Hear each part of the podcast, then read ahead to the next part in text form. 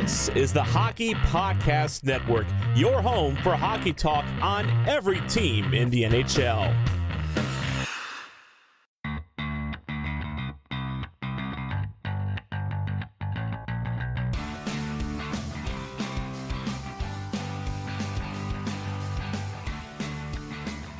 Guess what, Nick Horwat? Guess what? Mm-hmm. Mm-hmm. What? It is time for the start of the NHL regular season. Hello, hello, and welcome to the Tip of the Iceberg podcast. Horwat, you're you're awful at unscripted stuff here at the beginning. I was I was trying to take a note and you hit me with that. I was like, what's going on? I'm trying to like write something down. Uh, well, welcome to the Tip of the Iceberg podcast. My name is Nick Berlansky. As always, I'm joined by Nick Horwat, who is dutifully writing down notes here at the beginning of the show, always prepared. Horwat, we are in the first week of the NHL regular season. It hasn't started just yet, but tomorrow, the Penguins will kick the entire thing off. 32 teams, 1,300 NHL games, plus a couple extra because I'm not good at math all starting with the Pittsburgh Penguins and the Tampa Bay Lightning tomorrow evening. It's so exciting that one, hockey's back. Two, we actually get to see each other in person for the first time since last November. So it's an exciting week here at the tip of the iceberg. It's an exciting week for everybody that follows the NHL. And then it's, it's an exciting week for fans of Sidney Crosby because he's back at practice. We'll talk about that. We'll wrap up training camp. We'll talk about our preseason predictions. And then we'll finish this episode with our Pens poll. Horwat, let's start with the training camp wrap up. Sidney Crosby on Saturday returned to team practice for the first time this season, much earlier than we probably expected him to return. Now, there are a couple of other hurdles that he needs to jump through. He's probably not going to play at all on the Florida trip, but he will travel with the team to practice. So that's good news on the Crosby front. Good news, realistically, all around for the Pittsburgh Penguins, especially because we finally have our answer for who is going to be Mike Matheson's D partner this year, and it's going to be Sidney Crosby.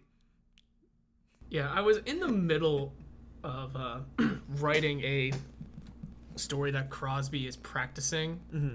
Uh, just in general, just hey, he's practicing with two hands. Here's like a quick Crosby update. I was in the middle of writing that story for the fan when um, I think I saw Taylor Haas tweeted it 1st Mm-hmm. and said, "Hey, Crosby's with the team," and I went, "He's what? He's what now?"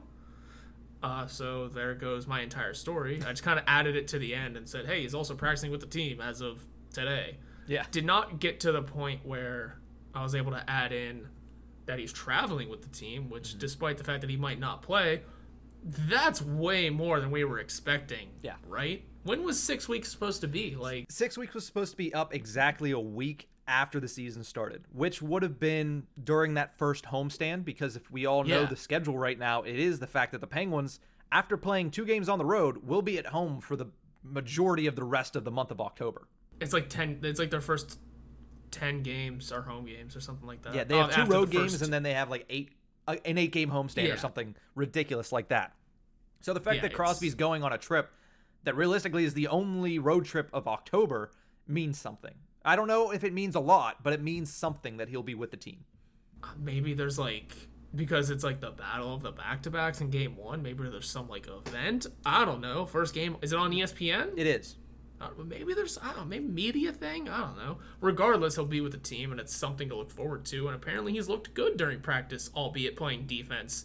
I tweeted out he's going all in on the Selke this year, and I mean, hell, this is the way to do it. So it's it's fun to see Crosby back. I think all of our talks that we've had of man, we're gonna be starting the season with first line center Jeff Carter. That's at this day and age, that's a little brutal.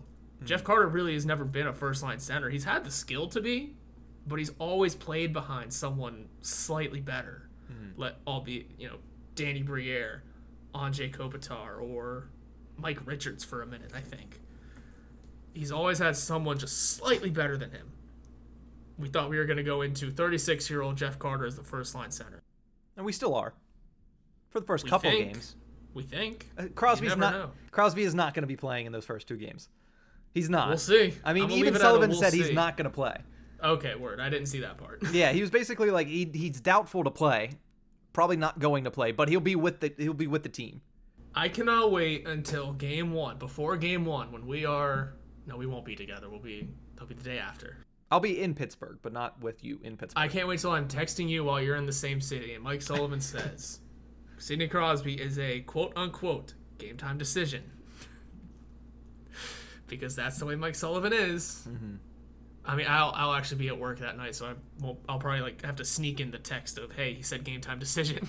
Yeah, I I don't think you're going to have to worry about sneaking in a text. I don't think that's going to happen. But it is nonetheless good to see Sidney Crosby back with the team at practice. It is something that I didn't expect to see prior to the start of the regular season. So it's nice to see him out on the ice. It's nice to see him using both wrists. And it's nice to see the fact that he is going to be up to speed rather quickly. So the second his wrist is good to go, he will be going for the Pittsburgh Penguins. And that is what they need, especially with the other news that is Jake Guentzel although asymptomatic for COVID 19, he is still not cleared to return to the team. And as we've seen now with Zach Aston Reese finally coming back, being at team practice, being cleared from the COVID protocol, but still not sure if he's going to start game one just because he needs to get his feet underneath him because he's missed the past two weeks not skating with the team. It seems like Jake Guentzel is not going to be good to go for the opener. I mean, you still hold out hope. They haven't ruled him out yet, but the fact that he's still not cleared to be with the team, and we're seeing Zach Aston Reese have to get back up to speed, it does not look good for Jake Guentzel starting on Tuesday. So if you would have had on your bingo card, the Penguins are starting the season without Crosby, Malkin, and Guentzel, you're probably the only one, but uh, it, it won't be it won't be a normal season opener for the Penguins. No, no, no, no, it won't be. In fact, um, don't expect much, to be fair, because we're playing against the GD Tampa Bay Lightning. Mm-hmm. You do know this is an explicit rated show, Horwat. Uh, I know, but still. There are two. Just saying Tampa Bay Lightning deserves the explicit signature because, mm-hmm. my God, are they filthy. Um, that should be a scary game. Let's just tell it as it is. If even the most diehard of diehard Pens fans are probably expecting to start the season 0 1, right? Uh, I, I feel like there's there's people that are like me that are kind of optimistic about maybe you know banner night, cup hangover, catch them off guard. They're a little bit too caught in the stars. I don't know, but I mean, if Tristan Jarry, I mean, it's one game. Tristan Jarry can stand on his head and steal this game for the Penguins. I mean, you can win this game two to nothing. You could, you could have. I mean, it's not impossible to win. It's mm-hmm. hockey. Any what's the quote? Any given team can win any given night, mm-hmm. which is still possible. Um, we just I just have lower expectations, and if we lose game one, I'm not going to be broken up about it. Well, That's all my p- thought process is. Listen, this is the first time since 2018-19 that we're going to have, I mean, barring catastrophe, we're going to have an 82 game season. There's a That's lot so of time nice. to go. There, That's so nice. The Penguins lost the opener last year to Philadelphia. They looked awful. They lost what six to two, six to three. Mark Jankowski was one of the goal oh, scorers. Yeah. It was a bad oh, yeah. game, and the Penguins won the division last year. So Tuesday might not go the way we want it to, but let's be excited to watch Penguins hockey, shall we? Like we might be gone, or we might be missing Crosby, Malkin, and Guentzel. Let's just enjoy watching the whole team. Let's enjoy watching hockey on ESPN. And then if it goes poorly, let's enjoy watching Vegas versus Seattle because that's the second game of that doubleheader. Yeah, and random, and randomly, if anyone remembers, uh, 15 16, our first of the back to back cup years, we started the season 0 and 3. We did. Starting off, because I, I remember, uh, I think we may have been friends at that point watching. I think we lost to the Coyotes of all teams in the third game. We did because the Penguins couldn't score, and Phil Kessel was yeah. the only one that scored goals in that season. Yes, and I think I was hanging with you that day, and uh, I don't remember our conversations or anything, but we went on to win the damn cup that year. So hey, starting off the season with a loss is not a death sentence. Are we just trying to talk ourselves into the fact that we're not going to start off well and it's going to be okay though? It's, that's what I'm doing. Okay. I was just, I, I, was sitting here thinking, I was like, we're all kind of leaning negative in all of these comments, but then bringing it around to the fact that we could win the cup this year, which we'll get into our preseason predictions and what we expect for the team in, in, a, in the next segment. But to continue with the news cycle for the Pittsburgh Penguins to wrap up training camp, they sent down some more players this weekend it seemed like all the players that were the young guns that had had a shot if they performed well, well, none of them really caught the eye quite enough to stay up on the NHL roster. Kasper Bjorkqvist, Filip Hallander, Nathan Legare, Sam Poulin, P.O. Joseph all sent down to Wilkes-Barre. Louis Domingue, third string goaltender, cleared waivers, sent down. They placed Michael Chaput and Juuso Riikola on waivers. Both of them also cleared and were sent down. And Angello's on waivers. Angello was placed on waivers currently. Sorry. There's just a lot coming out right now, especially across the entire NHL. So Yeah. many players being put on waivers and sent down. But that is the list. Bjorkqvist, Hallander, Legare, Poulin, Joseph, Domingue, Chaput, Riikola, and Angello. All sent down. Names that are not on that list. Because the Penguins do have to make a couple more cuts. I think they need to cut four more players or three more because uh, Gino will go on IR. So they have three more players to cut. You still have Lafferty on the main roster, Simone on the main roster, Zohorna, who's not playing in the p- final preseason game, he's still on the main roster, and so is Brian Boyle and Drew O'Connor. So a couple decisions to be made there still for the Pittsburgh Penguins as we record this. I'm sure they'll be made by the time this episode airs on Monday, but as of right now, that's where we stand. Yeah, expect cuts to come out on Sunday, which is tomorrow for us. So let's see if we get this right. Oh, we're making we're making predictions that are immediately going to be like before this comes out, it's going to be proven whether we're right or wrong. yeah, I just have like one quick take because I have the stream of this game up in front of me, and Okay. I think it was Lafferty took a big old five minute penalty. It may have been a ten. I don't know. I've, I'm watching it on mute. Yeah. Uh, but and also to be fair, in Lafferty's case, no, that was a blue jacket penalty. I don't I don't want to hear it. Um, yeah, Lafferty took a big old penalty, so I expect him to get the axe maybe, of in, in some sort. Uh, that's my only take. Other than that, I think Brian Boyle makes this team. I think because he's made it this far. I mean, Yeah. Barkowski got the axe. I, if he's made it this far, I expect him to kind of make it. I guess.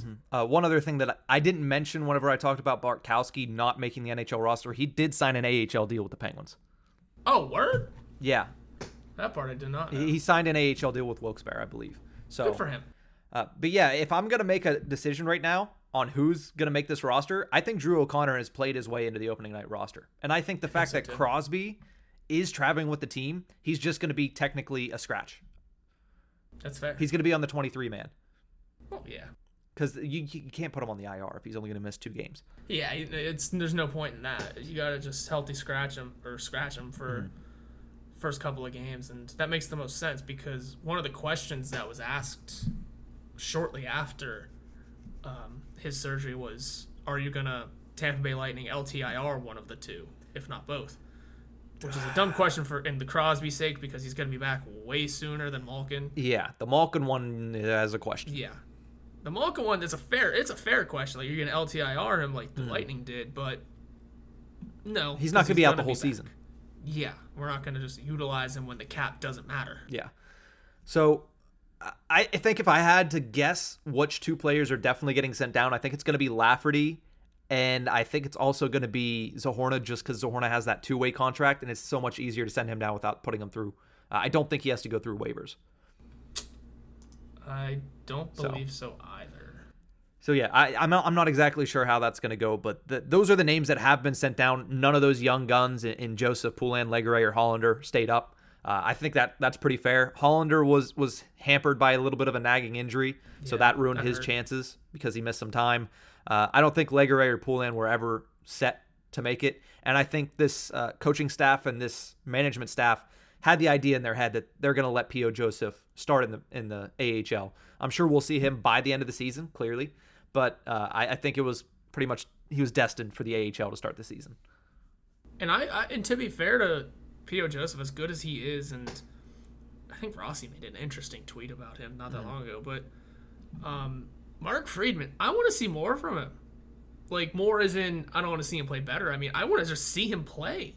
Yeah, From his like four games of experience with the Penguins, he's looked good. I want to just see what he can actually do. And- um, so I'm cool with him starting in the NHL. To be fair, Yeah. So, I mean, that's actually is a perfect segue for us because I have the line combinations here for what we saw at the morning skate on Saturday morning, which is basically what you can expect to see when the Penguins roll into Tampa Bay on Tuesday. And that is Heinen, Carter, Rust on the first line, Zucker, Rodrigues, Kapanen on the second line, Brock McGinn, Teddy Blueger, Dom Simone on the third, Drew O'Connor, Brian Boyle, and Sam Lafferty on the fourth line. Now, this also had defensive pairings like Dumo Letang, Pettersson Marino, and then Friedman Ruhwedel, who were both fighting each other for that sixth spot. I would imagine Matheson clearly goes in, and one of either Friedman or Ruhwedel will end up earning that coveted sixth defenseman spot that was up for grabs at the start of the training camp. Uh, this might be even a little more video gamey, but uh, oh, you know what? There's, the Blackhawks did it. Why not swap those guys in and out game after game? I mean, you could. Yeah, If none it of them takes over that position, you could definitely do that. Yeah, the Blackhawks did it with Rozsival during their like two of their cup runs, I think. Yeah. And Michael Rozsival, former Penguin, shout out. Um, yeah, I, I mean it. That's like galaxy braining. Yeah. Or third line defensive pairing. But I mean, hey, the, a prominent team in the Chicago Blackhawks did it. But I'm not saying we should. I'm just saying it's a hell of an idea to try, especially early in the season. Early in a season where we have 82 games, maybe try it. Don't like hold to it. Mm-hmm. Literally do it to see who comes out on top Yeah. but it's an idea, and I like that idea. But for what it's worth, I think at this moment, I want to see Friedman in over Ruhwedel, just mm-hmm. because I want to see what he can do. Yeah, no, I, I I actually agree with that. Mainly because we've seen I don't want to say we've seen a lot of Ruhwedel because we we truly haven't. He has not played a lot of hockey with the Pittsburgh Penguins. He's just a spot starter kind of guy. And, and you would love to see him finally crack a, a normal spot in the lineup, but here's the thing. We've seen him be able to not play and then come in and hit the level that he, he's expected to hit. Friedman, I'd like to see him start, like you you mentioned. I'd like to see him get the start there to see what we have in him because he really didn't play all that much. Five games. Exactly. So I want to see what he is like. And at the early part of the season, where you're already without so many guys on the forward side, you have questions that need to be answered in these first two weeks. And I think Friedman is one of those questions. Let him play. I mean, he's gotten to this point where he's down to the nitty gritty with the last two people to fight for that spot. Let him play because you know, two weeks down the road, if Ruhwedel even hasn't even skated in an NHL game, he's still going to come in, put in his 15 minutes of work, and play pretty well. So I don't have an issue with that. Let Yeah. let Mark Friedman do that. And also just a shout out to Taylor Haas, who I got these line combinations from. It's probably who I'm going to end up getting line combinations from all season. So thanks to Taylor Haas from DK Pittsburgh Sports. She also is the one that put up the fact that Matheson was practicing with Sidney Crosby and Zach Aston Reese. Now Matheson dealing with a nagging lower body injury going into the season as well. We'll keep an eye on that. I would expect from the lineup on Saturday, probably Lafferty out, Zach Aston Reese in if he's ready to go for Tuesday. Yeah, I think that makes the most sense because we're both assuming Boyle makes this team. So Yeah.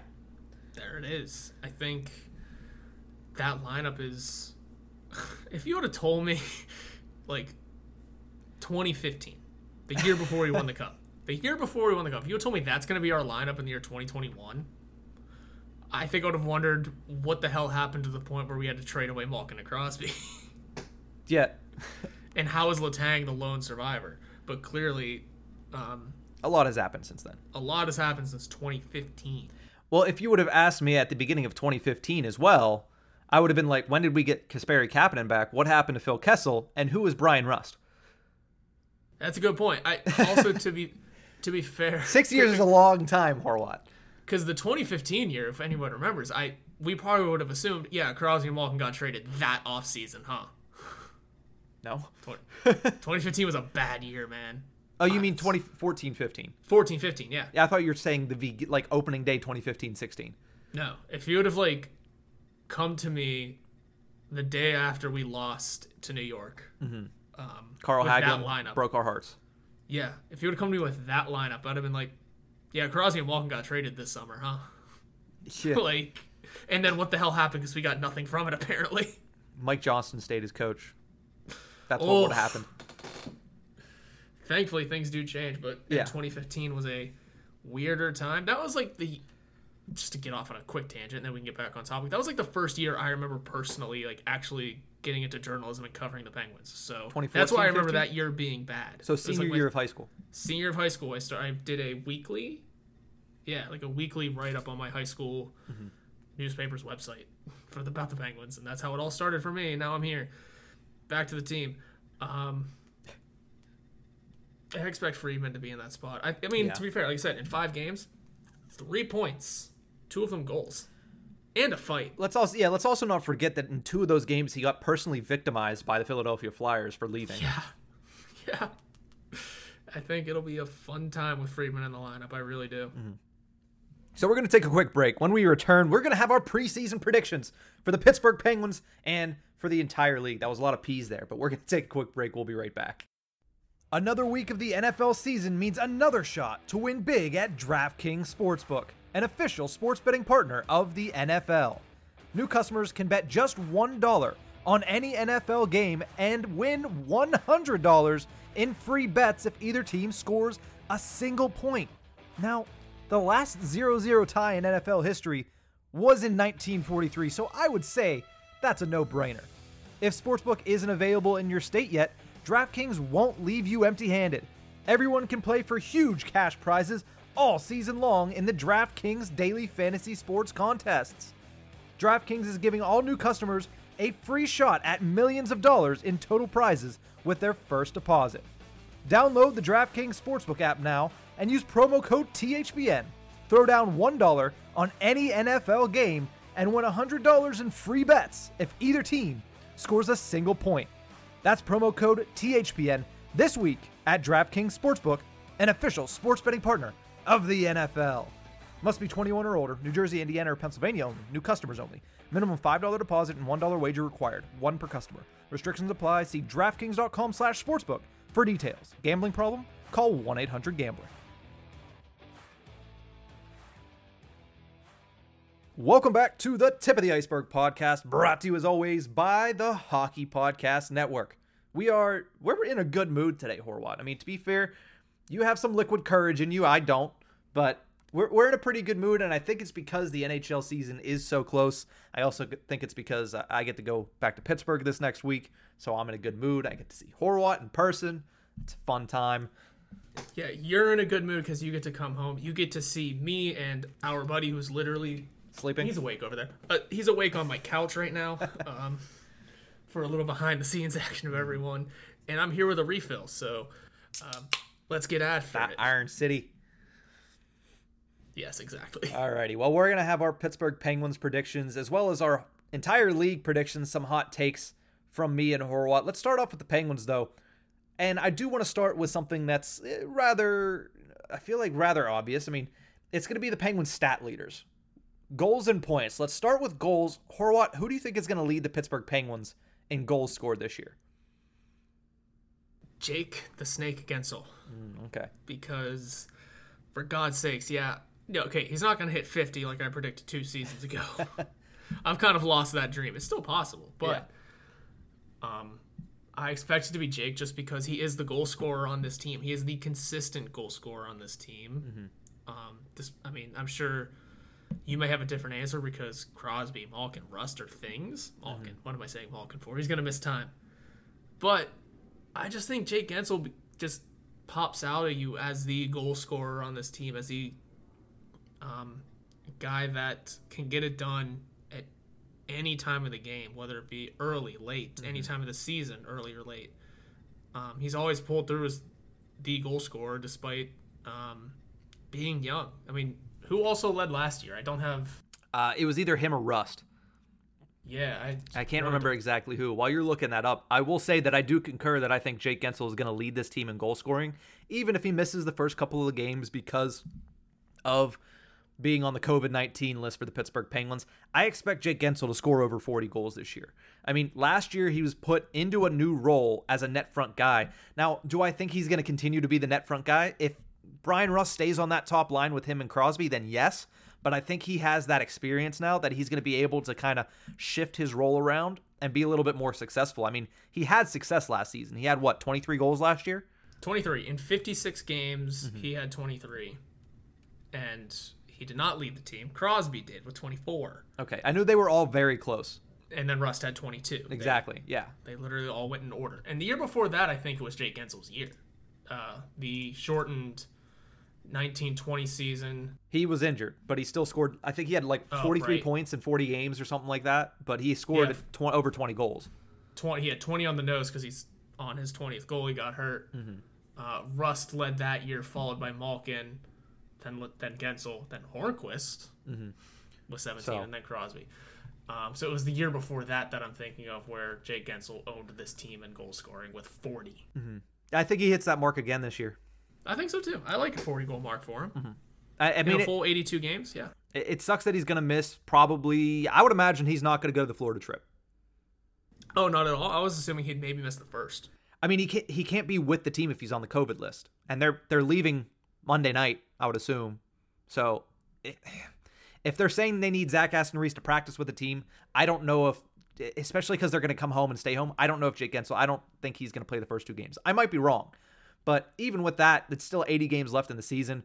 Jake Guentzel has shown that other than that shoulder surgery, he is pretty durable player. So I would expect him to hopefully stay healthy this year. And if he can, I do see a big year for Jake Guentzel. I see a big year for Guentzel, and I see a big year for Sidney Crosby, and that's who I'm going with for the points.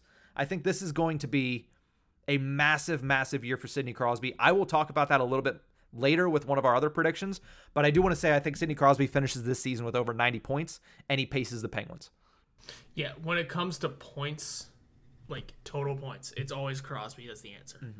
Because assists count for so much, and Sid is so good at um, being the playmaker on this team. While, yeah, he's looked at as one of the best players of all time, it's it is his playmaking ability that has stood him above the rest on this team. Yeah, he can score goals still too, but it is just his true ability to um, dish the puck out. And while he did lead the team in goals last year, still just picking up assists has been the name of his game for the past 15, 16 years. How long has he been in the league? 16 years. 16. I mean, 483 career goals, which is already a very good number. 839 assists. That's nutty. He's he's going to reach a thousand. That'd be awesome. He's going to Uh, reach a he's only thousand 30. assists. Yeah, absolutely. He's only 34. He's Mm-hmm. got that time. Got that time. Because did you see his? Because we're we may as well talk about. It. Did you see his comments with Matt Vensel not that long ago? Uh, about playing till he's 45. Oh, g- give me Sidney Crosby till he's 45. Mm-hmm. Remember how many times have we talked about? Yeah, we're coming toward the end of the Crosby Malkin era. Well, Crosby also- and Malkin era. Yeah, but we've also slipped in. Crosby could play until he's 50 if he really wanted to because he is Sidney friggin' Crosby. And the way that he plays the game now, it, it helps him as well. It's just if he can stay healthy though. Yeah, no, it's just it's just funny that we always discuss, hey, the the era has a year, maybe two, maybe three years left, mm-hmm. but then we also always slip in. Well, maybe it's got like seven or eight because Yeah. Crosby is so young and wants to play for so long. Mm-hmm. It's so it's just a wild thing that even he is like, yeah, I'd like to play till I'm that old. Yeah. It's happening now because he said it.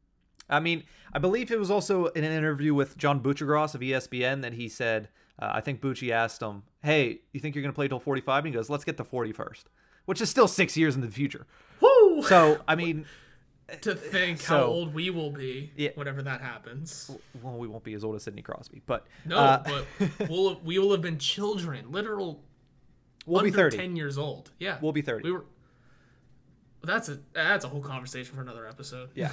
Yeah, and we're also dating ourselves a lot on this episode, saying we were in high school a couple. Yeah, no, let's uh let's continue to talk about the Penguins. So be it.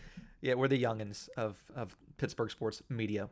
And of the network, we always get uh, talked about as although we're not the youngest on the network. No, Neil is younger than us.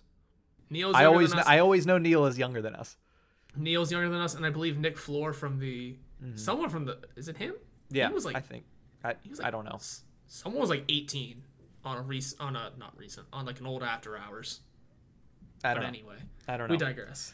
So to continue talking about preseason predictions, this isn't going to be a prediction as much, but I do have a question that goes along with it. Our reigning Iron Penguin Award winners, our most prestigious award that we can bestow here at the Tip of the Iceberg podcast on Pittsburgh Penguins players that has nothing to do with actual merit other than they played or dressed for games. Last year, Jake Guentzel and Brian Rust were the only two Iron Penguin Award winners. It seems like Jake Guentzel might get knocked out of the running in the first game this year, so that's unfortunate for him. The previous winners, the year prior, were Teddy Blueger and Marcus Pettersson. So, two questions associated with the Iron Penguin Award, Horwat. Do you think we have in our midst somebody that'll win for the second time this year? So, Jake Guentzel's probably out of the question, but Brian Rust, Teddy Blueger, Marcus Pettersson, do you think any of them are going to win a second time? Blueger's such an Iron Man. I think he might. I'll give it. I'm, I'm going to give my edge to him and say yes because he's such an Iron Man. I think he will. Um, I also think he's going to want to stay healthy because the Olympics are this year, and he is, despite not being one of the first three on the Latvian roster, which means next to nothing. Uh, he is making that team. Yeah. I mean, he was literally captain Latvia during the during the Qualifiers. qualifiers. So he's got something to stay healthy for for the beginning of the season. Yeah. You know, I mean, yeah, it's Latvia, and maybe they won't make it very far or do much, but for Latvian players, it's still just something to be there, be on that team, and represent your country. So I think he's got a shot because he'll he'll definitely stay healthy for the beginning of the season, mm-hmm. make the Olympics, and then probably just stay healthy after because he is Teddy Blueger. Yeah. Um, that's my choice for it. Yeah. I would tend to agree just because Teddy Blueger's game does not kind of put himself at risk very often. I know he missed games last season for for an injury, but he did not miss that many. Um, he, he only missed a handful of games. He just he- isn't overly physical. He doesn't fly around there at a high pace. He just kind of keeps his wits about him, and he plays kind of a safe style of game. Now, not to say that he doesn't take risks on the ice because he does, but he just doesn't put himself in position to get hurt. So that's why I think he has a chance to win it. And other than that, I mean, Rust stays relatively healthy, but with the way that this lineup is shaping, Rust is going to, especially in a contract year, he might overextend himself. That's the only thing I'm worried about. With the fact that we're missing Evgeny Malkin for two months, that we're missing Crosby to start the season, that we're missing Guentzel to start the season. I don't want to see it happen, but I feel like Brian Rust might overextend himself to try to make up for that. Uh, if Sullivan does the right thing, which I think he will, he'll be able to protect Rust and make sure that it's balanced out. But I just, if I'm going to put anybody to play all 82 today, this year, it's going to be Teddy. It's hard to predict anyway because injuries are fickle and in the COVID society, somebody could accidentally test positive and miss a couple games. You never know. But the other thing I wanted to ask, this one probably a little easier to predict than who's going to play all 82. We've had two winners in our first year that we bestowed this award, two winners in our second year. Over under, there are going to be two Iron Penguin Award winners. Ooh, over under on two. Under. It's going to be under. I feel like. I think there's going to be zero, honestly. That's a fair. Yeah, that's fair too. Yeah. Um, just because it's it is a COVID year still, Mm-hmm. and I mean, come on, man. We know so much about the Penguins that we've. When are we not an injury riddled team? yeah. It's. I, I got to go under too. I mean, I said over just because I'm confident, Yeah. but maybe under. Did I say under? I You said remember. under. To, to, initially, you said under. Uh, I think I'm going to go under as well. I honestly, as much as I'd like to see all of our lineup be healthy, we're starting the year with three everyday guys out. And again, that's if Guentzel misses the first game, which I assume he will. And that's also assuming Zach Aston Reese plays, which he might not. So it's going to be interesting this year for sure. I just think it's going to be another year where the Penguins are going to have to use a lot of depth, and we'll see what it looks like. We'll see what some of those league men signings look like. Maybe a Michael Chaput, maybe a Taylor Fedun. I mean, we'll probably see Dom Simon a healthy amount this year. So I'm going to say under two. I won't go as far as to say it's definitely going to be zero, but I think it's going to be under two. So I, I, I think there's going to be one guy. It's just instill some confidence in this team, man. I mean, to be fair, you're only starting with 18. Yeah. So let's uh, keep it moving here and talk about specifically the man that will miss two months. And our question for the prediction segment is Will Evgeny Malkin come back firing on all cylinders when he returns? I do believe so. Do you? is one of my takes on the year. I do believe he will because contract year, you know, he wants to stick around, and I mean, once you get a taste of that money, you don't want to lose it. I don't think the question is really how much or if he'll stay here, but how much he'll make in the next contract because I think he wants to stay here. I don't think he'll agree to a contract anywhere else in the league. And if Hextall and Burke don't want to sign him, it's off to Russia with him Yeah. he's Russian and that's what they do. Yeah. So I think he's locked in to be a penguin for life, regardless of it's if it ends this year or not. Mm-hmm. I mean, I'm sure someone might offer him the money to go somewhere else, but at the same time, I would expect him to understand what is on the line for him this year.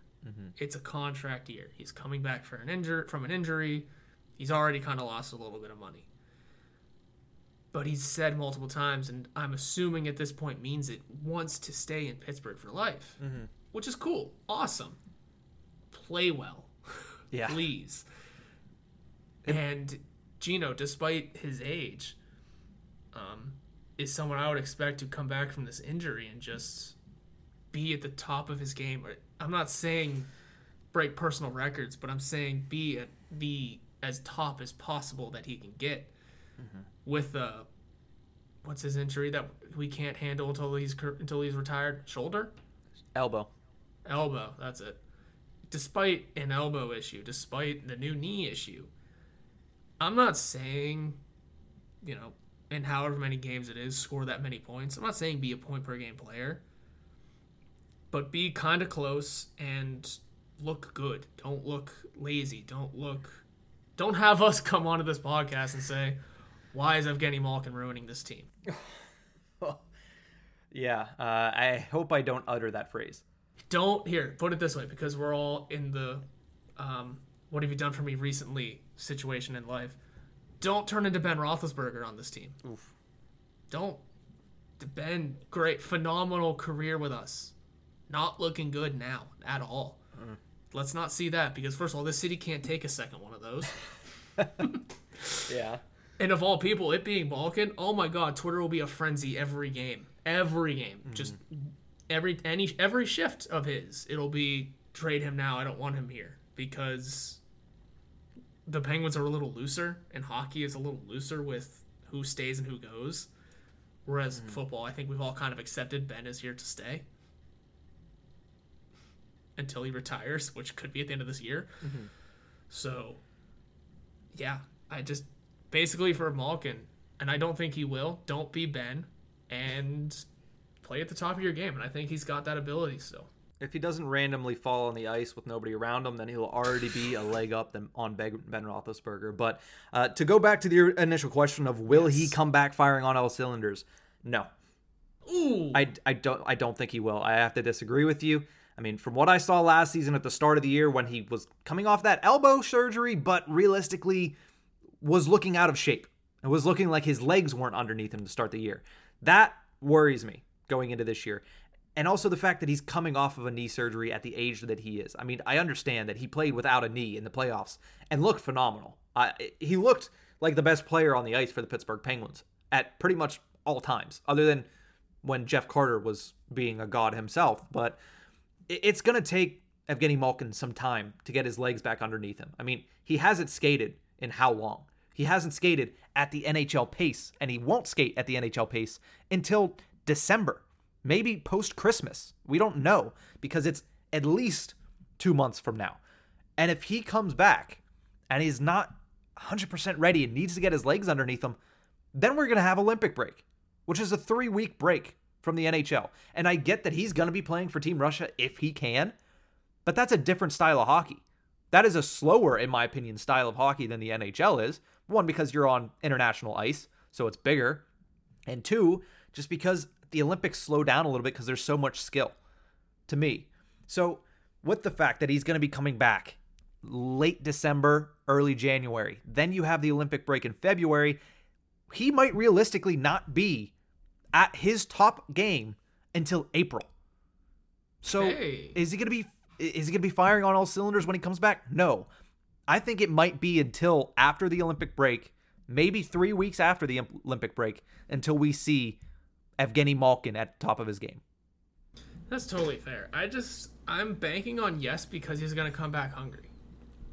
I don't And doubt a his hungry hunger. Malkin can be dangerous. Yes, but It's- a hungry Malkin also usually doesn't have a surgically reconstructed knee, elbow, and honestly, at this point, we don't know what else.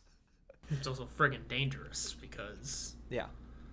we know what Malkin can be defensively, and it's not much. Yeah, I mean, Um, I, I don't want to dig on him too much. I just don't think he's going to be able to come back from this at 100% right out of the gate.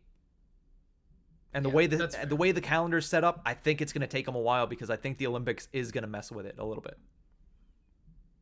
It might, and that's totally fair. And I see where you're coming from on it. I just think his hunger might, I, and that's the point I wanted to make before. I think his hunger just might overtake everything mm-hmm. and just turn him into not a god on the ice, but like a good 35 year old player. Yeah. That's the other thing too. His age. We got to take that into effect, and I think he'll be a good 35 year old player when he comes back. So, I ex- I'm not gonna say I expect a lot, but I would like to see a lot. Yeah. So, I mean, we're on differing sides of that. I hope you're right. I, I would love to be proven wrong in this instance. It's just something down in my core. Whenever I looked at this question, I don't think the way it's laying out right now, I don't think he's going to be able to come back and be an impact player right away. I think it's going to take some time for him to get his feet underneath him. And you just hope that in the meantime, the Penguins can stem the tide elsewhere in their lineup. So we'll have to see that. That, of course, is a couple months down the road. Now, the big question about the Pittsburgh Penguins. Horwat, the Penguins have made the postseason for what, 15 straight seasons now? 15 straight. Yes, sir. Will the Pittsburgh Penguins be a playoff team this year? Uh, the long and short answer for me is yes. Next question, please. Well, the long and short answer for me is also yes. I mean, Cool. I it, it does look bleak, but it's looked bleak before. I mean, we are missing Evgeny Malkin, but of course, again, as I just mentioned, I don't think that means quite what it meant before. So, one second. Hello. Yep, sorry about that. Getting a call from my from my father. Uh, I don't. He's probably yelling at me about my Malkin take already. But He uh, already heard you. yeah, but no. Uh, will the Penguins make the playoffs this season? Yes. I think time might be running out, and it, it is for the Pittsburgh Penguins. This streak is going to end in the near future, but I think this year will be Sid's finest late career work that we will ever see. From from from the age of 32 until the end of his career, whenever that is, 45, 50, 65 years old, whenever he's done playing, this will be his finest work because with Evgeny Malkin, where he is at, with the way everybody is looking at the Penguins, with the way the conference and the division is looking, I think Sidney Crosby is going to do some things this season to carry this team into the postseason that we will look back on and say this is that is the best we ever saw him late in his career. Never count out a Sidney Crosby team. Correct. I mean, the last two seasons we've been counted out of the playoffs already, Mm-hmm.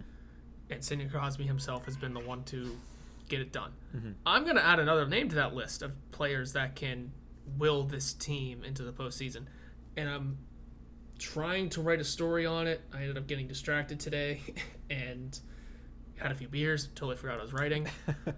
Um, but Jeff Carter, do not underestimate what Jeff Carter can do in the final year of his career. His swan song, his curtain call. Is it? Ass- assumedly so. It's going to be his Yeah, last year. It's the last year of his contract. But he also threatened retirement before his trade. So, We'll see. so uh, we're all safely assuming it's the last year of his career. Jeff Carter, if you want the boldest takes of all time, one of the boldest takes of all time is a fringe Hall of Famer. Because he's always been a phenomenal player, right? Yes. He's an 11th overall pick.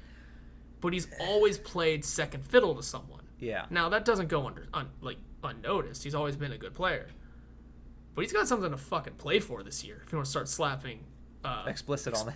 yeah, if you want to start sl- slapping explicit uh, notes on this thing, um, he's got something to play for this year because that could be his future. His next stop could be Toronto if he can will a team again, still has second fiddle for most of it, into something uh, big, and I it would probably take a damn Stanley Cup victory. But for what it's worth, Jeff Carter, like I said, 11th overall pick, has always been a good player. Is a goal away from 400 career goals. Um, a little further away from a thousand points, but um, that's probably not going to happen. He's closer to 800 now. Still very possible if he has a phenomenal year this year, and is going to be given an elevated role on this team. If he seems confident and can have the drive, he's got something really to play for in a post career life, which is a possible Hall of Fame nod. It might not be a first ballot mm-hmm. in any stretch of the term, but one of those late late ballot, like, hey, this guy was very good, and look what he did through his whole career. Oh yeah, add in the 2021-2022 season.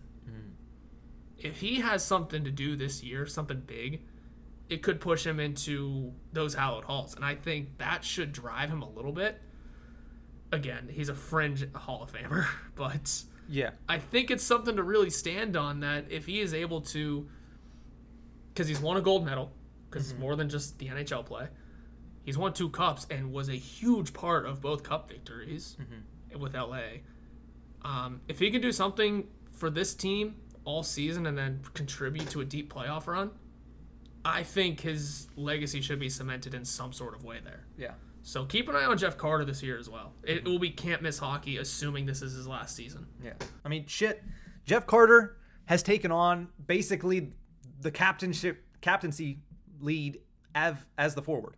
And for the forwards. I can't that was an awful sentence. I don't know what what happened to me there. I think I was overthinking when you were talking about what my first sentence was going to be, but Jeff Carter is the leader in this locker room right now for forwards. I know Crosby's back, but I mean, he's the goddamn second line center for the Pittsburgh Penguins. And to be fair, also He's going to play with some good players. Yeah, in, in 14 games in Pittsburgh so far, he has 11 points. Yeah. Nine of them goals. And that's, I mean, put it this way in 40 with LA before the trade, he had 19. Mm-hmm. We've already boosted his uh, production Mm-hmm. and uh, confidence. Yeah. Look out for a hard, um, very good, sturdy Jeff Carter year. Mm-hmm. I'm excited about it, man. He's the fan favorite for a friggin' reason. Yeah. Yeah. I He'll be mean, 37, sure, he'll be old, but hey, man, something fun to watch. we need you for one year, Jeff. That's what we need. close it out strong, give it your all. Hmm? There's a lot left in the tank. Is all I want to hear. I want to hear Mark Henry. Just there's a lot left in the tank. Well, let's. Uh, that's a good note to move over to our league takes. Horwat, you had a couple. I want to lead us off because this one, I've I've screened this to the high heavens. I've said this on the Hockey Hotbed podcast.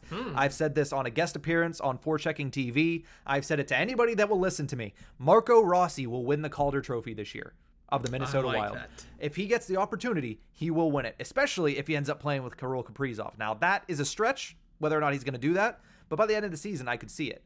I think Rossi, whenever he came into the league, was touted in that really deep draft as the guy that is the most NHL ready. Now, he, he dealt with the bout of with COVID last year, he dealt with injuries last year, so this year will be his his rookie season. He is going up against some pretty talented guys like Spencer Knight down in Florida, Cole Caufield in Montreal, Trevor Zegras in Anaheim. But I think if Marco Rossi's given the opportunity, he wins the Calder this year. So I, I'm gonna say two of the three Calder nominees are gonna be Rossi and Caufield right away. Mm-hmm.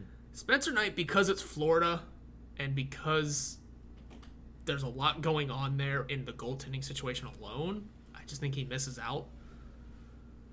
Um, uh, but I bet Rossi slips and wins the Calder because of the day and age we're in. Like I said, we're living in a pandemic, right? Yes. And that is what took him out of his first of what should have been his rookie season. So he's gonna get those um, emotional votes, those votes of hey, that, you know, maybe he was supposed to be this good last year and we missed out because his line mate possibly um, was also ruling the league. Yeah.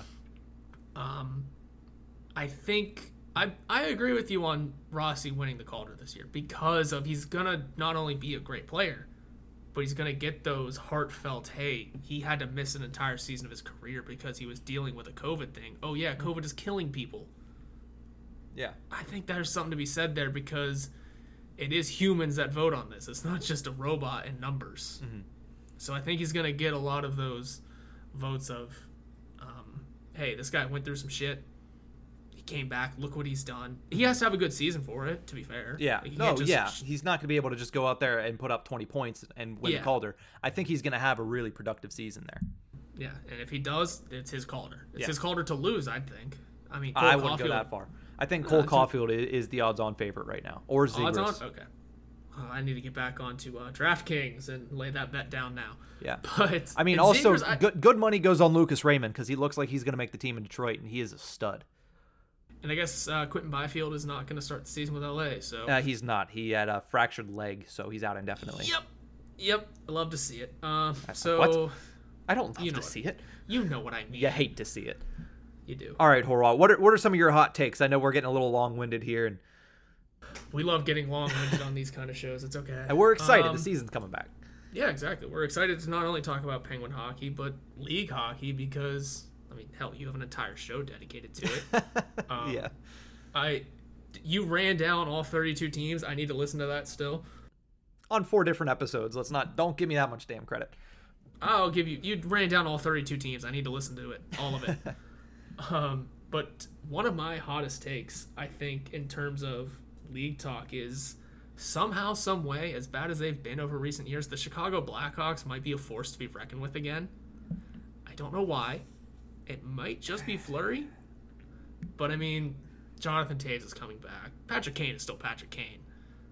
I don't know what it is about this team, but it, there's something talking to me that's saying, "Hey, Chicago, how how much you've counted them out over the last few years.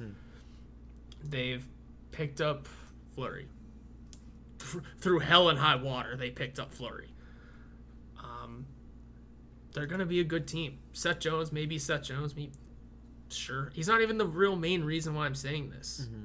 It's just because that they still have Patrick Kane, that they still have Jonathan Toews, and oh yeah, Tyler Johnson is there. Yeah, He'll be a good addition to their middle six. Yes, he will.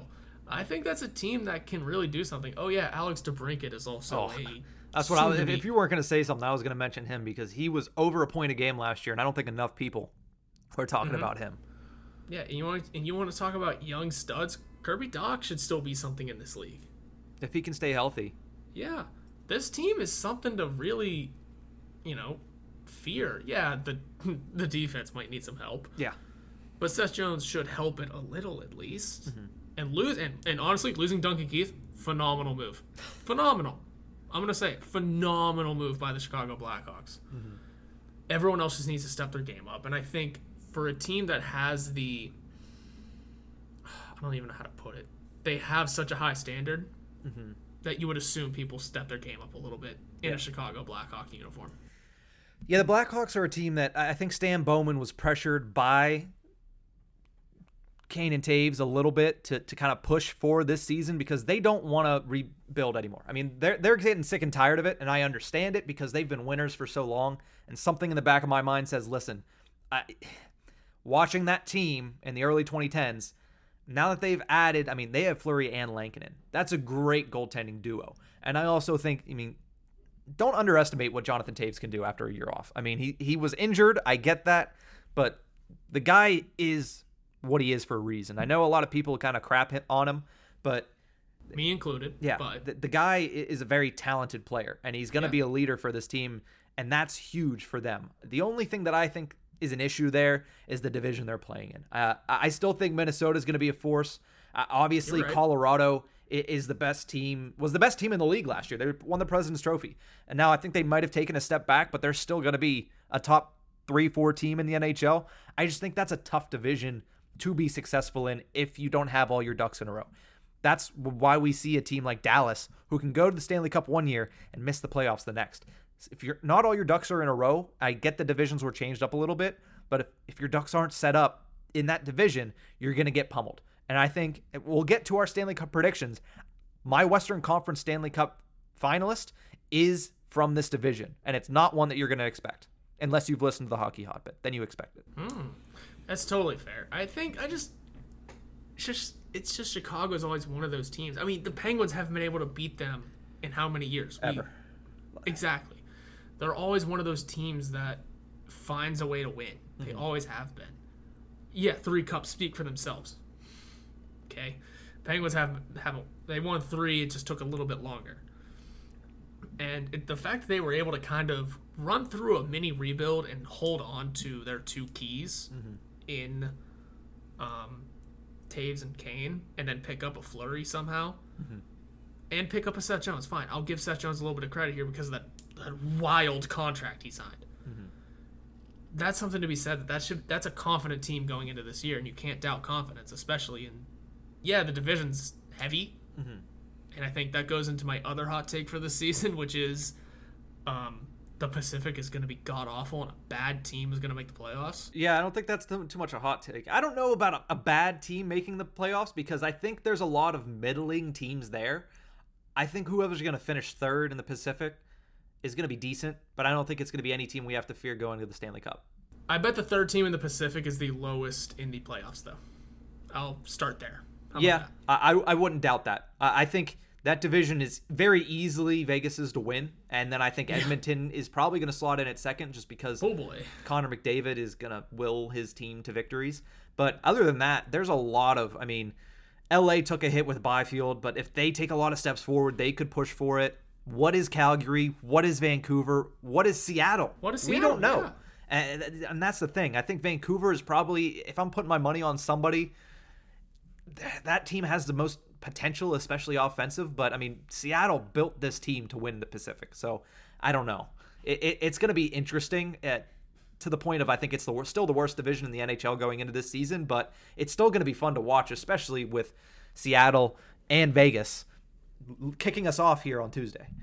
Yeah, it will be very interesting, and I just um, feel like Chicago is going to reach the postseason, Mm-hmm. albeit a wild card. Um, Okay. but still in, you know. And again, you're about to ask for like playoff and postseason predictions. I did not write those notes down. I just have Stanley Cup. We don't. We, we don't get. We don't got to get. We don't got to go on the, all the postseason because we'll be completely wrong on ninety percent of it, as we usually are. But we uh, did that last year. we did that last year. We said everything. Uh, I don't know why, but we said everything Hey, and got because it was wrong. fun. Because it was fun. So we'll just do Stanley Cup predictions. But before we do that, I have one more technically hot take. Auston Matthews is scoring 50. I think that's uh, he's going to score 50. I mean, John Buccigross said he's going to score 61. So holy crap. But uh, yeah, Matthews is going to score 50 this year. McDavid is going to 50 goals, I should say. McDavid's going to score over 130 points. 130. I almost said 150 because I think he might get close to 100 assists this year. Good lord. Who's he dishing it to? Leon? That's it? Leon Draisaitl and Zach Hyman. Oh, that's right. Zach Hyman's up there. I have not looked down a lot of the team's rosters yet. Uh, also, because the there's going to be an increase of power plays at the beginning of the season because of the cross-checking yeah. stuff. He's going to eat it up in the Pacific. Not wrong. Over 130 points. That's where that that's the over/under I'm setting. Playing in a division with Drew Doughty, yeah, he's gonna eat up those cross-checking penalties. and Matthew Tkachuk. yeah, he's not. He's the one that's has a contract. Okay, Brady's the one. Yeah, Brady signed. Brady still doesn't have a contract as of now.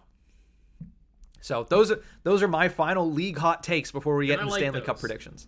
and I like those. I the McDavid one I don't like just because I'm a Sidney Crosby supremacist. Clearly, Yeah. Um, Well. but you know what? I don't totally disagree. I'm gonna lean toward 130 rather than 150 though. Yeah, 150 is a bit ridiculous. I mean, the only I look at 130, I'm like, the guy scored 105 points in 56 games. I know he's not going to keep that pace because that is impossible when you're playing, you know, when you're actually traveling Yeah, and not playing and- in, in mini series. But and not playing garbage Canadian division teams. well, I mean, one of them went to the Stanley Cup Finals, so Okay, but to be fair, they should not have won against Toronto, but Toronto did Toronto. yeah, well. Let's uh let's finish off this segment because we still got a whole Pens poll to go. Let's finish off this segment with our Stanley Cup predictions. Horwat, I- I'll go first uh, because I know you need a little bit of time. Eastern Conference. When I look at the Eastern Conference, I think it is kind of a murderer's row. There's a lot of really good teams, especially in the Metro, but I also think the Atlantic is sneaky strong this year. They're going to be tough teams to beat, especially I think Ottawa is going to be a surprise team. I don't think they're going to come close to the playoffs, but I think they're going to be very, very tough to beat this year. But I still think there's one team. When I look at who's going to go to the finals, I still think Tampa. I do. I, I think Tampa. This is probably. I don't know. I just look at what they have. I know they lost a lot, but they picked up some really good pieces. Corey Perry, Zach Bogosian, P. Pierre-Edouard Bellemare. That's a I always mess that name up, but I, I actually got it out this time. Those guys matched with you know a Mathieu Joseph, a Ross Colton. That team is so good. And I didn't even say the top stars. I'm talking about the bottom six here. So I think that team added a lot to make up for what they missed. I don't think they did perfectly because they they lost their entire third damn line and Tyler Johnson, but that team and when you have Vasilevskiy, you have the Kucherovs, you have Brayden Point, who I noticed today is signed through 2029-30, which to see a contract end in 2030, in my mind, just it, is blasphemous. But to see the year 2030. yeah, honestly. So I I have Tampa Bay in the East making it back to the finals, and in the West, this is my dark horse pick, and I'm gonna stick with them all year long. Winnipeg Jets are going to the Stanley Cup final. That is my like surprise pick. Sound like me last season. Hell yeah. Yeah, well, you know, Connor Hellebuyck is my pick to win the Vezina. I did that on my latest episode of the uh, hockey hotbed. I said he's going to win the Vezina. I think that defense is finally reformed from what it was two years ago when, as you called it, Neal Pionk and his band of merry men. They finally added some pieces. You have Brendan Dillon, you have Nate Schmidt there. You do ha- still have Neal Pionk, but I think that you know that defense is a lot better. Plus, you add in a guy like PL Dubois, who's going to be able to help on the back end because he is one of the better two way forwards in the league. He gets a full year this season without all the crazy stuff that happened to him last year. This team can score. This team is in a division that is going to allow them to score. And I think this is going to be a year where we see the Winnipeg Jets take that next level because the last fact that I want to mention about this team three of the last four years, and again, I have parroted this for the past month and a half. Three of the fast past four seasons, the Winnipeg Jets have been eliminated by a team that went to the Stanley Cup Finals. That's all I'm going to say about that. I'm done. Winnipeg, Tampa. That's my final. Oh, that's such a fun final, honestly. The, the stuff you've never seen before is always fun. Mm-hmm. All right. So, mine, without any sort of previous research or looking into it, um, I just, but as I'm looking at teams and I'm looking at, trying to look at rosters as much as I can, mm-hmm.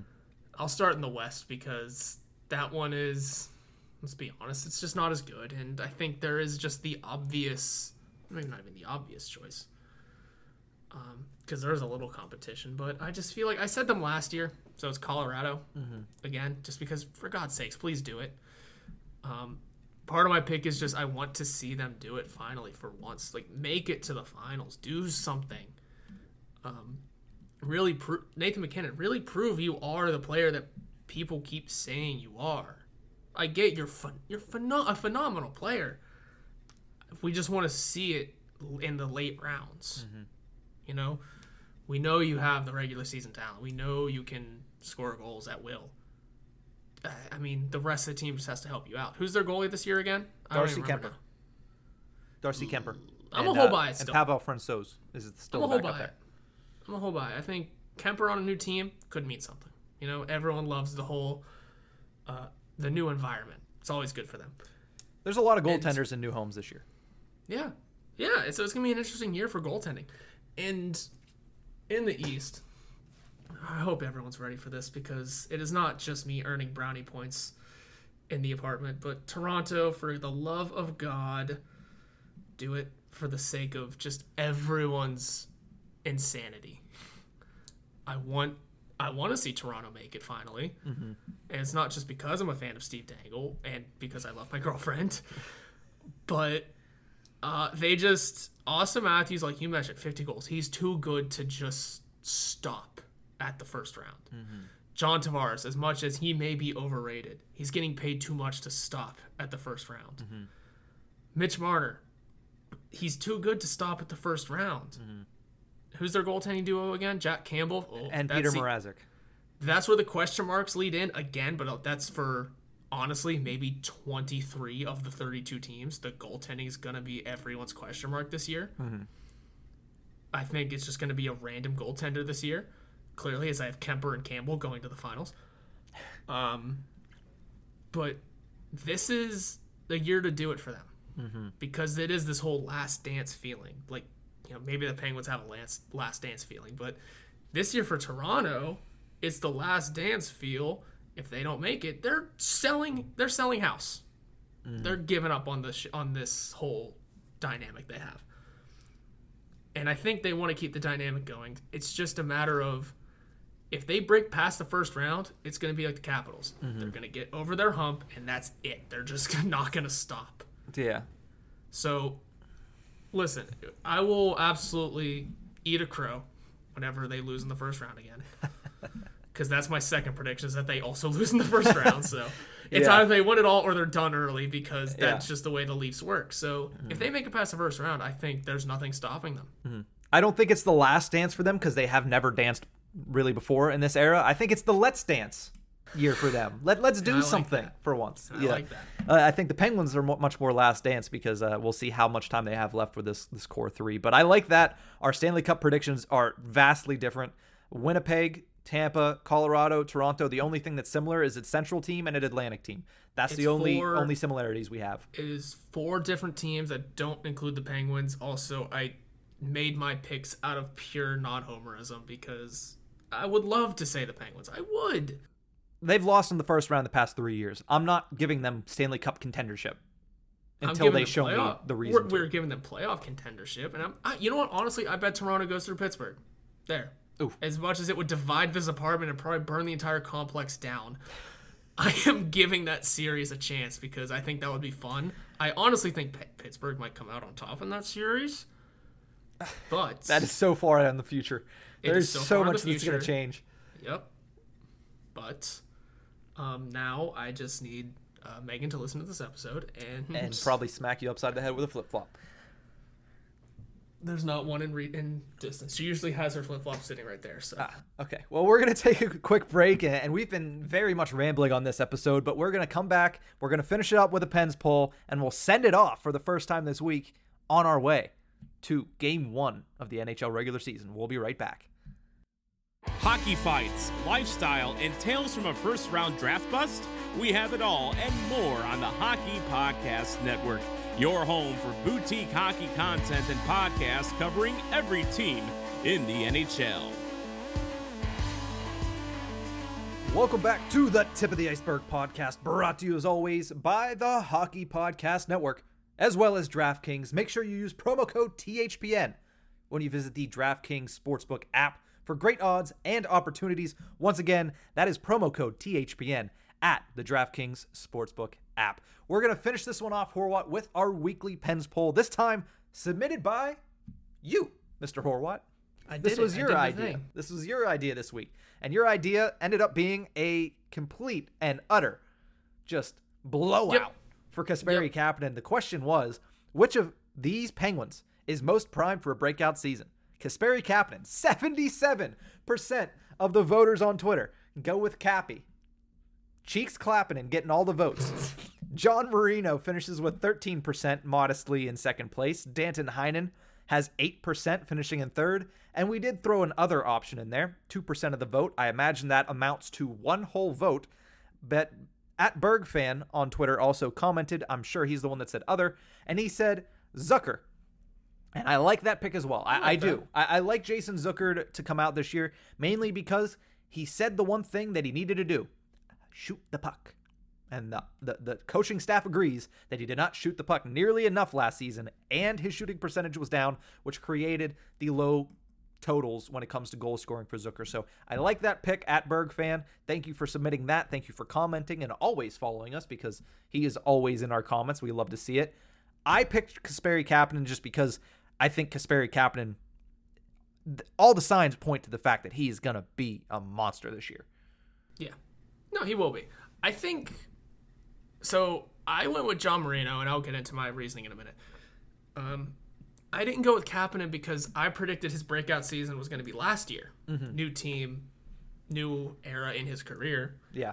And for 30 points in 40 games, you know, late start to the season, injury, I would say that's kind of a breakout year for him already. Mm-hmm. He's kind of already had it. Not that he can't, you know, have another great have another great season, but that's what it would be. It would just be another great season, not his breakout season. Again, a breakout season for him would be a point per game. Mm-hmm. And I'll give him that. If he does that, hell yeah. I'm about it. Um, but I just feel like he kind of already had his time to shine. That that was mm-hmm. my take on it, at least. Um, Yeah. If you want to go a little more in depth, go for it because I'm Yeah. totally here for Kasperi Kapanen content all yeah, day. no, I, I think the way that he has been deployed in this preseason shows me that Mike Sullivan is a big fan of Kasperi Kapanen and what he's going to bring to this team this year. He did have a good season last year, as you mentioned. He he came over late. He had the visa issues. He had the injury issues. He played on a bunch of different lines. He played first to fourth line on both sides. I mean, he- he was all over the place last year, and he still produced 30 goals in 40 games. But the curse and what's the opposite of a curse? I can't think of it right now. The curse and the blessing of being on the Pittsburgh Penguins is that you get to play with a star center in Evgeny Malkin or Sidney Crosby. So the blessing is you get to play with those guys, and that helps you. That makes you a better player. That helps your numbers a little bit. The curse is you're never going to get as much credit as you probably should whenever you have a breakout season like Kasperi Kapanen had last year. Also, COVID shortened season, you're not going to get as much credit in the league. But this year, I think he continues that pace. I think he improves on it if he can stay healthy, and the fact that he was here for a full training camp. And also, he's playing with Jeff Carter this year. I mean, he's starting the year probably with Evan Rodrigues as his center for the first couple games. Then he's going to get Jeff Carter. And if he produces the same numbers, yeah, Jeff Carter is probably going to be fairly good if he, he shows anything like he did last year, but that's not a star center. I love Carter. He's not a star center. So if Kapanen does that, that's what I mean when I say he's primed to be a beast. He's primed to break out. And I think if he's able to produce at the level he did last year, just just repeat, but do that alongside of Carter instead of Malkin, ESPN, TNT, they're gonna take notice. The national media will take notice of that. So that's why I think he's primed for a breakout. And I like that. I'm not totally disagreeing. It's kind, it's been the take from everyone, and I agree with it. I'm not mm-hmm. out here saying no, he's not going to have a breakout. No, he will. He'll have a phenomenal season. It's just a matter of my thoughts are he had it last year. It's just going to be another great season from him. Mm-hmm. That's my opinion. Yeah. Period. As for my choice of John Marino, I appreciate that someone else voted for John Marino. By the way, shout out to whoever that was, that person was. You're not alone. Yeah, um, but John Marino, I just think it's gonna be his breakout year because we expect him to do better. Mm-hmm. He didn't have a phenomenal season last year. He had a good rookie and then a sophomore slump. We're expecting more from him. Mm-hmm. He got the big contract. It's his future team. If anyone remembers the Matt Vensel episode we did, uh, interviewing him, he said John Marino could be the captain of the team one day. I have not let go of that. Mm-hmm. So I'm I have this feeling that John Marino, since he's going to be here for a while, since he may have the prediction of being the captain one day, mm-hmm. he's got to rebuild himself. Yeah. And it starts this year. Whether it be as a pure defensive defenseman or a solid two way guy or even an offensive defenseman, he's in that learning curve still mm-hmm. where he's picking up what his game is going to be. Anything is possible for him this year. This is just where it happens. This is where it starts mm-hmm. this season. So, my eyes for breakout, whether it be defensively or, you know, scoring wise, my eyes are on John Marino to have the breakout year. Mm-hmm. Just a matter of where it falls, mm-hmm. and I'm open to all of the options for him. Yeah. Um, because it's not that last year was totally awful, mm-hmm. but we just expect more. We don't expect to see the Matheson Ceci combo above him. Mm-hmm. I mean, yeah, Ceci's not here, but you get where I'm coming from. We expect yeah. him to be the second line guy right now. Yeah, no, it w- it was a disappointment last year. Yeah, to see him and Pettersson as being deployed as our third pairing on defense. It was a disappointment. And that is probably the most polite way of saying that. To see a guy that we had such high expectations for in John Marino, especially he signed that contract before the season, and we were like, this is great. We locked him up early. And then he goes out yeah. and has a sophomore slump. It was disappointing. No, we're not throwing him out like yesterday's news, but it, w- it was a step back. Now Again, Matheson is back. Ceci is gone. It was nice that we had those guys that were able to take that second pairing role and were able to take that mantle and allow John Marino to have that sophomore slump and not have it be a detriment to the team. But we need him now. Ceci is gone. We don't know who's playing with Matheson. We don't know whoever does play with Matheson if he's going to be able to get the same production that Cody Ceci got out of him. We want to deploy Mike Matheson as a third pairing guy. We are best when he is being deployed as a third pairing guy. For that to happen, we need John Marino. So I like your pick. I think he's going to have a better season. He has to. He, just has to. If he doesn't, it, it's not going to be pretty. But he, I think he's ready for it. I again, I thought he was ready for it last season, so I don't want to make a prediction on John Marino. I think he's ready for it. I hope he's ready for it because I want to see John Marino have a massive season this year, and I know you do too. So I, you probably have a little bit more belief that he's going to do it than I do, but I'm right along there with you in hopes that he does. I don't know. I don't, I don't have too much more. I have to pee really bad. So yeah, no, like... that's that's fine. I think we're wrapping it up anyway. I'm, I'm yeah. I, I, got a pack for my trip, yeah. so I, we got to get it all settled. That's gonna do it for this episode of the tip of the iceberg. If you tune in to our Thursday episode, we will not have instant analysis. We will not have reactions from game one because, like I said, I'll be on a trip, won't have time to record, but we will have a fun interview with the boys of the official Caps Chirp podcast, kind of our always official start to a new season at the tip of the iceberg with Hockey Troll and Polly Cupcakes. So Tune in for that on Thursday. But that is going to be it for this episode of The Tip of the Iceberg. Thank you all for joining us all off season long. But guess what? This is our final off season episode. We are now going to be doing in season episodes from here on out. That's it. We'll see you guys next week, honestly. Have a good one, Pens fans. You can follow us on Twitter at Nick Horwat41 and at Nick underscore Berlansky. You can also follow the show's Twitter handle at Iceberg Podcast. This podcast can be found anywhere you get your podcasts from, so please subscribe and rate us on Apple Podcasts. We are brought to you by the Hockey Podcast Network. You can visit them on Twitter at HockeyPodNet or at the HockeyPodcastNetwork.com. Every team, everywhere.